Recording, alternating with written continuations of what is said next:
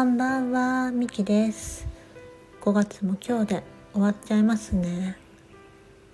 もう少し早めにスタンド FM 撮ろうかなって思ったんですけども、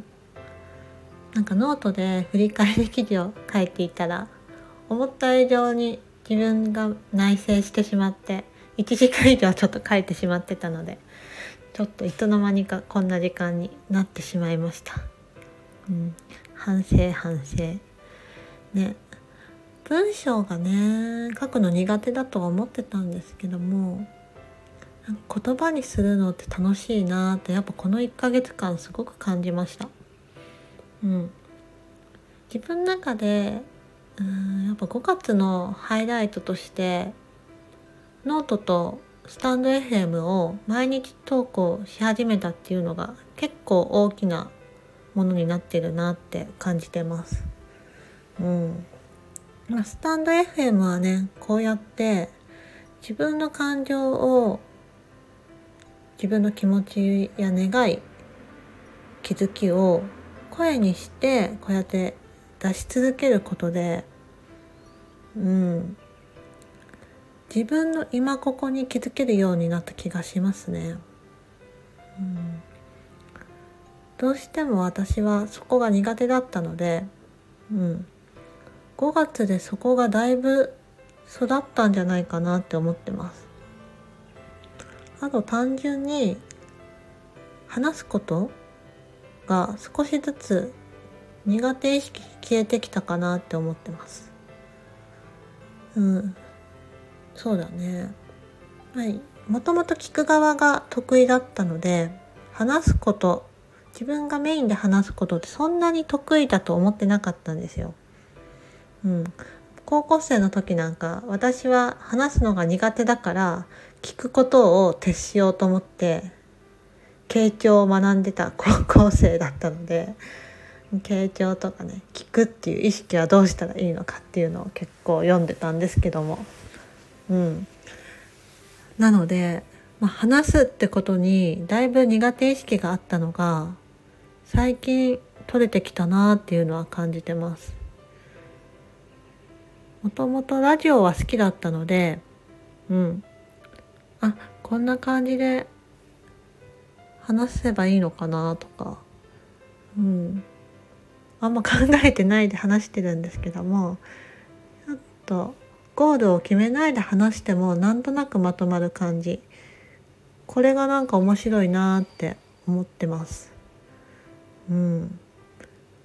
ルナイトニッポン大好きでした。小4から聞いてたので、もうその時から夜型人間だったんですけども、それはさておきね。今日も、そして最終日もコーチング練習、コーチングセッションをさせてもらって、ちょっと嬉しい言葉があったので、それ残しておきたいなって思ってます。なんか気負わなかった、コーチングだっていうことで気負わなかったってことがまず嬉しかったことの一つ目ですね。雑談、ある意味普通に話しているような感じでコーチング受けれたみたいな言葉が嬉しかったですね。そこでなんかその雑談になってしまうことはしてないんですけど、ただ私の中でなんかコーチングですって帽子を掛け違えるとか言うんですけど、立場、友達とか知り合いとかのさレベルから、今コーチとクライアントに切り替わるとき、帽子は切り替えても、なんだろうな、印象は切り替えたくないんですよ。言ってる意味伝わるかな。なんかじゃあコーチングしますきりみたいな、では何々さんテーマを教えていただいてよろしいでしょうかみたいな、いきなりきちっとして先生感じが、なんだろう、なんかね、その人じゃなくて違う人と話してるような感じになるのが嫌だなって思っていて、それ私もされるとすごく嫌なんですよね。なんだろう、知り合いのコーチングを受けるってことも好きなんですけど、それをされるとあれなんかさっきまでこんなに話しやすかったのになんかすごい今緊張するなで硬くなるなとか、うん、あとなんか言葉なんだろうな、言葉の流れが不自然というか、うん、ちょっとねそれが私自身がすごく違和感を感じる部分だったので、では初対面の方でももともと知ってる方でもちょっとライトにラフに、うん、ラフな感覚で受けてもらえるような場、雰囲気は心がけてるなって思ってたので、そう言われたのは嬉しかったです。はい。あとね、ちょっとこれはコーチングとずれるかもしれないんですけども、発信している内容と行動に一致感がある、統一感があるって言われたのが嬉しかったです。ちょっとこれを話しちゃうと、時間がかかってしまいそうなので、それについてはまた話そうとは思っているんですけども、そうやってフィードバックをいただけること本当に光栄だなって思ってるし、私自身の気づきにもなってるなって思ってます。なんだ本当コーチングを